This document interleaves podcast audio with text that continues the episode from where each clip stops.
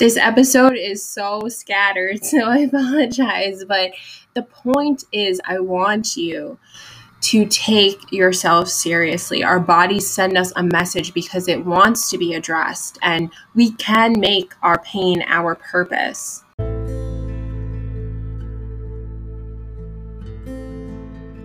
My loves, welcome to the Sex Positive podcast. I'm your host, Lauren Colletti. Thank you for joining me today. I'm so excited to be back here today with y'all. I've kind of taken a hiatus the last couple of weeks. The last week, actually, I have symptoms of the flu, potentially COVID, but I'm not getting into that. But I've been sick, just FYI, and that's why I have kind of been MIA for the last week or so. Also, I haven't been feeling super inspired to do solo episodes. I know I get into a bad habit where when I don't do something, I get into a rut and I don't feel like doing it. But when I actually do come on here and talk to you one on one, I really truly enjoy it and I want to do it all the time but I'm trying to find the podcast work life balance and bring you more interviews, which I have a lot of super exciting interviews coming this month. And just a lot's been going on in my life. And between family things, romantic things, which I'll get into eventually in a future episode, and just personal things, I'm really excited to be teaching hot yoga in studio again. If you are in the New York, Long Island area and would like to check out a hot yoga class, feel free to reach out to me on the gram. And let's just jump right into today's episode then, shall we? Because I know a lot of you are probably first time listeners. Welcome. This is the month last year that I started my podcast, and it's my goal to get to 10,000 listeners. We are at 9,000 currently, so it would mean the world to me if you just shared or, um, you know, showed your support so I could reach my goal. But we're getting there slowly but surely. I have faith and patience that it will all work out in the divine timing, as it always does. All right, let's talk about it. This is a really personal and deep, vulnerable subject. Needs to be talked about because suicidality, suicidal ideation, and attempts have been a large part of my life as someone living with a SMI, serious mental illness. And I figured that this will help at least one person, and that makes all the difference. So, Trigger warning this will be a very, um, I don't have anything planned for this episode. I'm first going to go into the logistics and awareness prevention education, and then I will share my own personal story. So, September is Suicide Prevention Awareness Month. I will link some um, helpful resources, telephone numbers, websites in the show notes because this is a topic to take extremely seriously and um, I know that if you're listening to this, you're either really close to me and just supporting the podcast, which I appreciate a million and one times over, or you are experiencing some sort of um, mental health issue. And for the month of September, um, I wanted to release this episode. Suicidal thoughts, much like mental health conditions, can affect every everyone. It doesn't matter their age, their gender, their background. Um, and oftentimes, suicide is the result of an untreated mental health condition. These thoughts should not be considered normal. Okay, if you are having suicidal thoughts, this is an often indicator of a serious issue that needs to be addressed. Please, please do not write it off do not hope it'll go away. Do not try to ignore it and repress it. I promise you that's like having warning signs of a heart attack and you're just thinking it's going to go away on its own. Just because it's in your mind doesn't make it any less serious. It does not make it a personal willpower or character flaw. It does not make you weak. We need to get rid of that stigma because it is complete bullshit. And mental health problems need to be taken as seriously as physical health conditions, okay? I'm going off on a tangent, but if you had a broken leg, I would really assume you would not uh, you know, you'd probably go to a doctor or the emergency room. Yet when we have I don't want to say a broken brain, but we have an issue going on in our psyche, we will often just dismiss it or just hope that it will go away. And this is complete nonsense, and these things need to be addressed. I know that mental health is something that is stigmatized and stereotyped, and depending on your religious and cultural background, a lot of times shamed. Um, this is why so many people die of suicide, okay? This is why so many people are in the dark and struggling alone and isolated because of this. And this is just not okay. So during this time, I'm hoping that with my own graduate level education and personal struggles with this stuff, that I could shed some light and raise awareness on this topic that is often taboo. And Suicide Prevention and Awareness Month is just a time to shift public perception and spread hope and just vital information to people affected by suicide, whether you are a suicide survivor to a family, friend, acquaintance that you have lost personally or you have struggled with this yourself. Okay, so I just want to make sure that you have the resources you need. You can seek help if you need to, and if you are experiencing any, any sort of suicidal ideation, whether it's passing or you have a plan, please call the number that I will list in the show notes and go to your local emergency room, 911. Okay, so if you know someone that is in an emergency situation, this is not the episode where I'm going to tell you how to help someone experiencing a mental health crisis. Um, but it's important to have these resources on hand. 1 800 273 8255 is the National Suicide Hotline. You could also reach out to a crisis text line. Text NAMI NAMI to 741 741, and you will be connected to a trained crisis counselor. Okay, so I'm just gonna share, and I'm getting all of this off of the National Association for Mental Illness website, National Alliance. Okay, so I hope that as we proceed with this episode, this isn't going to be my most flowy, like fun talking episode, by the way. I'm going to be sharing a lot of statistics and facts with you. And if you would like to skip ahead, skip ahead maybe like 15 minutes, okay? I just want to have a very honest conversation. Suicide should not be taken lightly. Um, and I know that one conversation can change a life. So, I hope by sharing my story and spreading these facts that we can come together with a collective passion and hopefully strength around this really hard topic.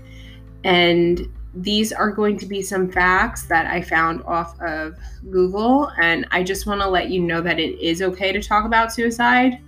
Um, I personally shared a quote on my social media, um, and I hope that you can participate in any type of volunteer community or outreach yourself to encourage discussions with your community, friends, and family. Social media is just one outlet that I personally use.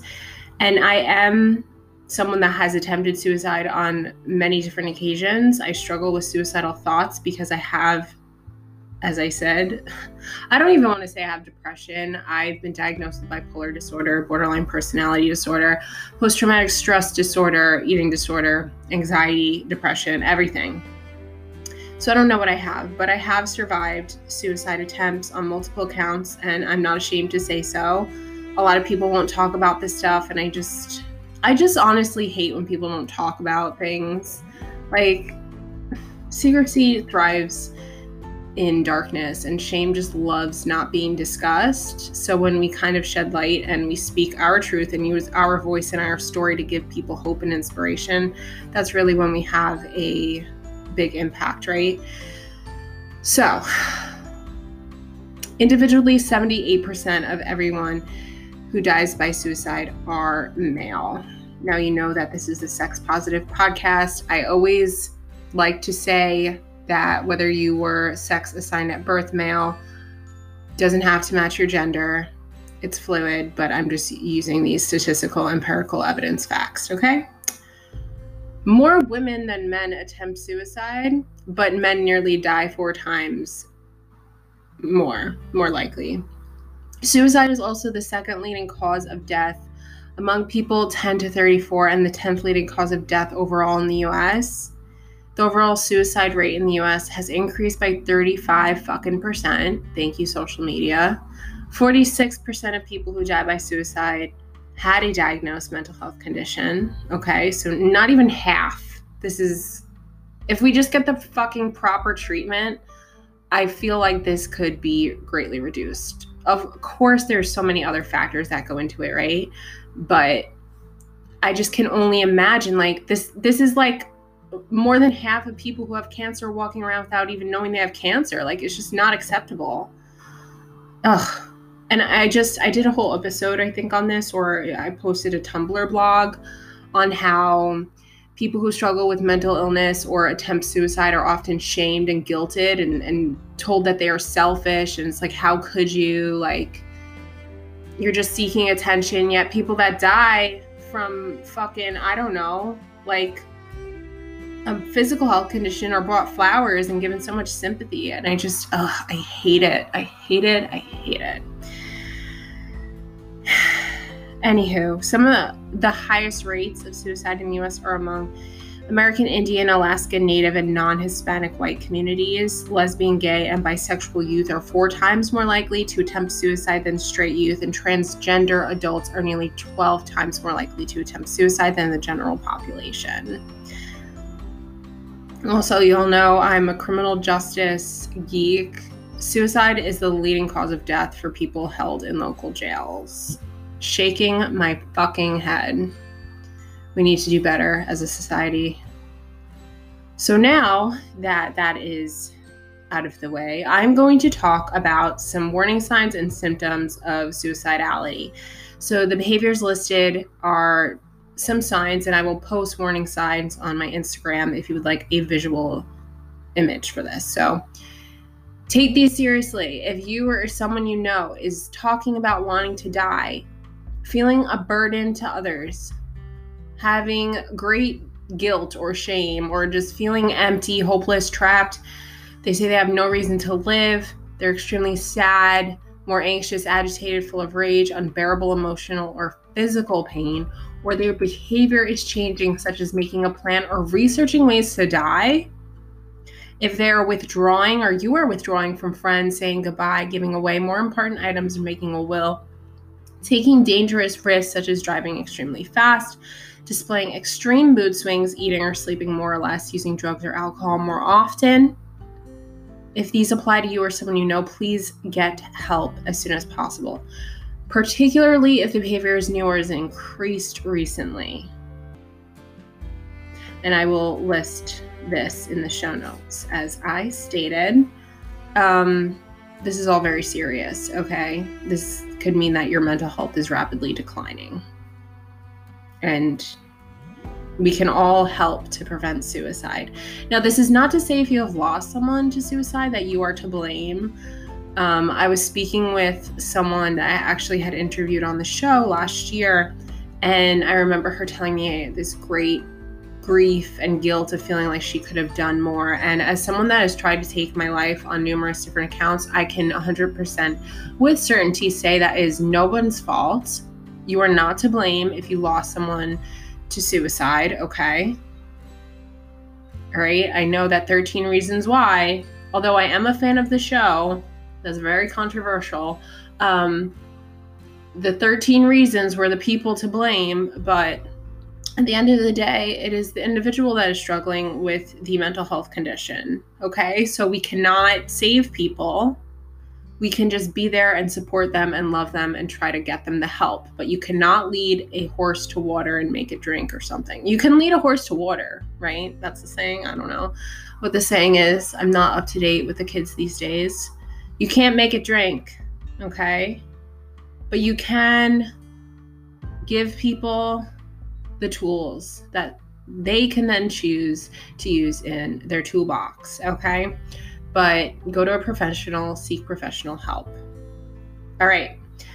15 minutes. I was correct. We are now on to my story. I don't even know where to start. I did not have this planned.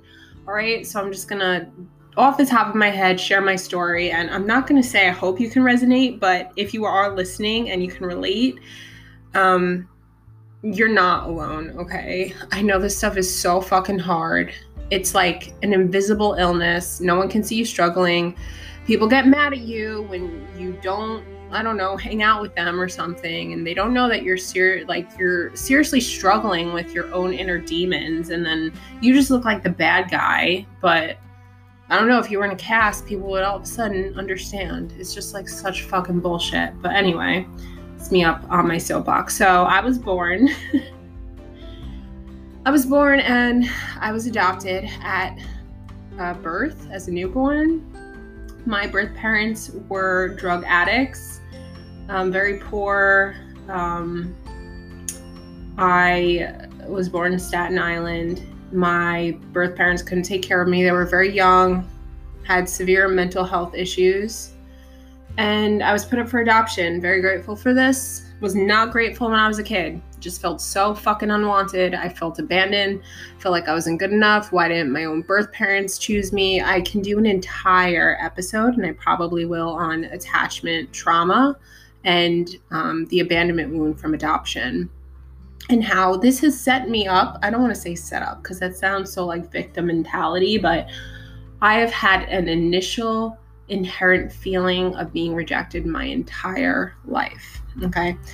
So I was adopted and everything was kind of chill. Honestly, I have severe childhood trauma that I have repressed and really can't remember any memories before the age of 10. Um, and as someone that is training to be a psychologist, this startles me because I understand um, that memories are often forgotten if the psyche does not feel like it has the coping mechanisms to process this. So, don't know um, what happened before the age of 10, but my dad was chronically ill my entire life. He was eventually terminally ill. In and out of the hospital, I was always calling 911, had found my dad passed out unconscious on multiple accounts, thought he was dead as a kid my life as a child was turbulent. Uh, my parents were not physically or emotionally available for me. Although I was extremely privileged growing up in an all white town, and I will say I am mixed, but um, grew up with parents that were white in an all white, pretty wealthy town, which is confusing to me because I was very poor growing up, um, lower working class, I had all my essentials provided for though, so I'm very grateful for that, but no money to do anything else essentially. So it was a struggle and in elementary to high school I was severely bullied, um, physically and emotionally bullied by my peers for just I don't know, honestly. There was nothing like apparently wrong with me. I think they just knew I was so self conscious that they picked on me. And um, by the age of 13, I started self harming and developed bulimia. So it started with um, cutting and burning, and I started throwing up and taking diuretics and diet pills at the age of 13. And um, this is like very crunched, right? So when I was in high school, I got into my first abusive relationship at the age of, I want to say 14. Um, my depression and social anxiety got so much worse in high school. I had severe social phobia, they called it at the DSM at the time. Um, and I wanted to die. I attempted suicide for the first time. Well, I had my first encounter with suicidal attempt at the age of 15. I opened an entire bottle of Tylenol in my aunt's cabinet, stuffed it all in my mouth, and my mom knocked on the door. I was about to swallow, spit them all out in the sink, and just cried and walked home at like 10 o'clock at night by myself, which was very unsafe now that I'm thinking about it. I just remember feeling like such a loser. I just didn't feel worthy of life. And I was just in so much fucking pain internally that I just wanted it to end. I didn't know what was wrong with me. My mom was never around because she was paying attention to my dad, which I understand. My mom's like superhero. So at 15, my father died. Um, and I had gotten into my next abusive relationship, um, 12th grade. By then, I was very bulimic, as I had said. Um, I was self harming almost every day. I was in and out of treatment facilities, went to an uh, intensive outpatient and PHP partial hospitalization program for my eating disorder.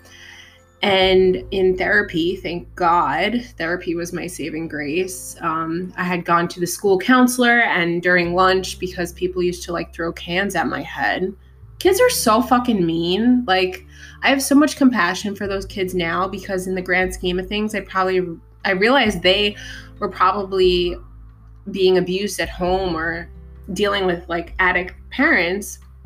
But back then, I just felt like complete shit. I felt targeted. I felt.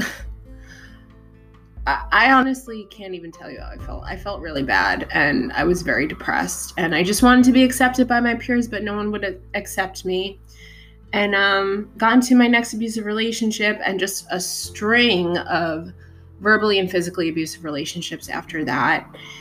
Um, my first semester of college, I was sexually assaulted on campus, and um, that sucked, to say the least. Um, I remember when I was 19, deep into my eating disorder, um, deep into self harming all the time, I attempted suicide. I don't want to say exactly how I did it. Honestly, I don't feel like that would be helpful, especially if people are dealing with severe depression. But let's just say every day, there wasn't a day passing for a few years where I did not think about death. Death seemed like the ultimate goal. I did not want to be here anymore. I didn't think anyone would care. I felt like my life was a waste. I'm a burden. Um, just wanted to die thought about death all day, looked up ways to die on my phone, and just kind of wanted people to miss me, honestly. I, I think back then I wanted people to feel like they should have paid more attention to me. And um, I think that was just, I was deeply wounded and hurting. And I ended up in the mental hospital for the first time at 19. Um, I actually met a lot of some of my best friends in the psych hospital. Um, but it was scary. And um, at 21, I got into a very bad relationship where there was emotional, verbal, spiritual, financial, physical, sexual abuse. At the age of 21, I sustained a traumatic brain injury from that um, DV incident. And I tried to take my own life at 21 again um, after we had broken up. And I woke up in the hospital. It was very scary. And um, at 22, I found out that I had I had a cancer scare, which makes so much sense to me because I was in so much psychological and physiological stress on my body. And I think that things manifest physically to express how we are feeling or what we are experiencing mentally, emotionally, spiritually. So I'd say 21 to 22, I was at my absolute worst with mental health. Um, I just had wished, I actually wished at one point that I got cancer so that I would die. I wished I didn't care if I didn't wake up. Life just seemed like a punishment. It just seemed like I was being punished. I didn't want to be here. I thought, give my life to someone that wants it. I really don't want to be here. Life is suffering, life is pain. And I had dropped out of school. Um, I always wanted to be a psychologist, but because of my brain um, injury, I couldn't. I couldn't go to school. I lost so much of my memory. Um, also, mental health problems like depression.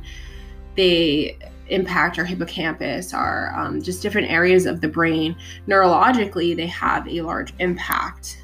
Often, cognitive decline is a result of long lasting mental health problems. I was very fortunate enough, though, that I had a treatment team going to therapy and a psychiatrist. And um, I felt very isolated. I really didn't have many friends because my mental health was so impacted that I really didn't want to see anyone.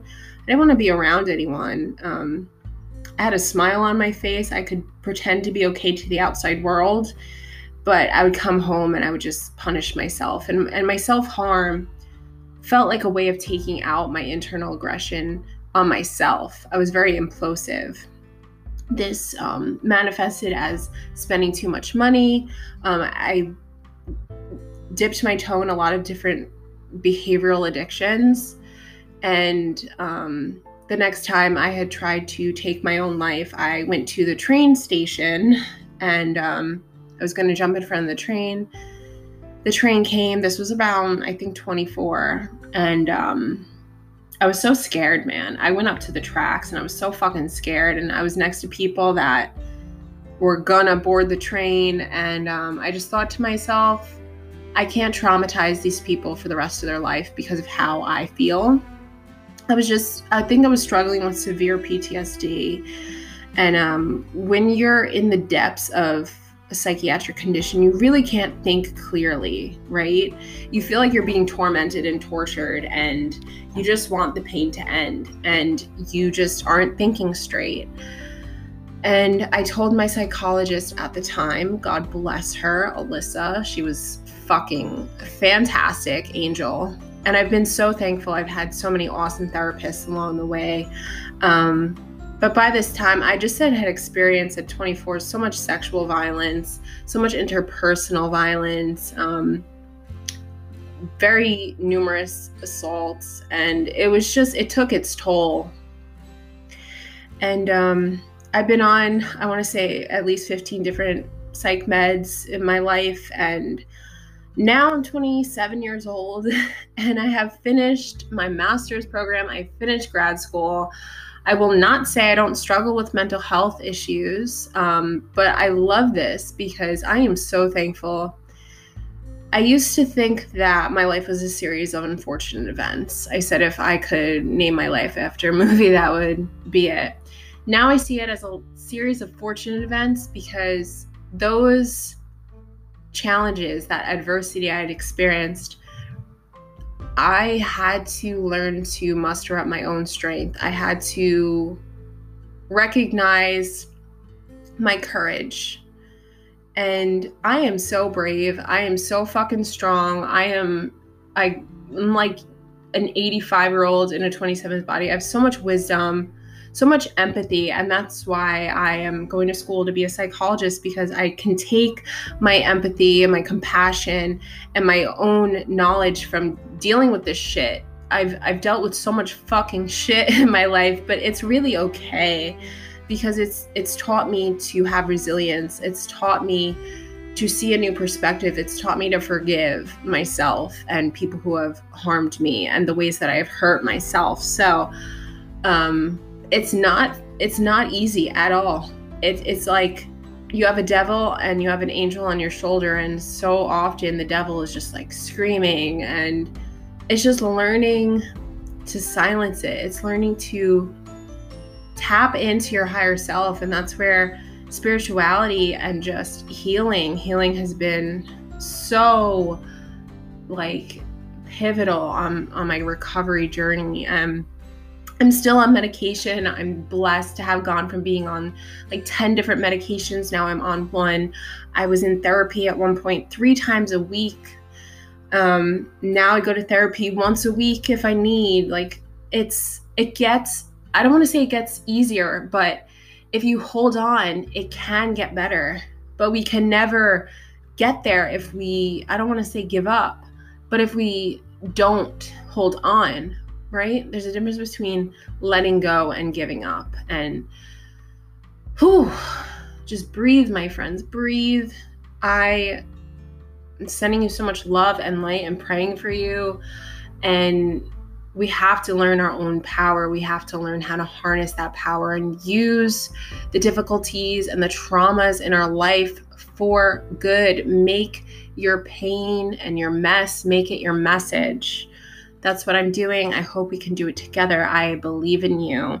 And I will link some resources in the show notes. Please talk to someone, find a safe person, a trusted place. And um, I'm just sending you so much so much love and light right now. It's a hard time, but we'll get through together. If you like this episode, please like, rate, subscribe, share. I love you so much. All of my love.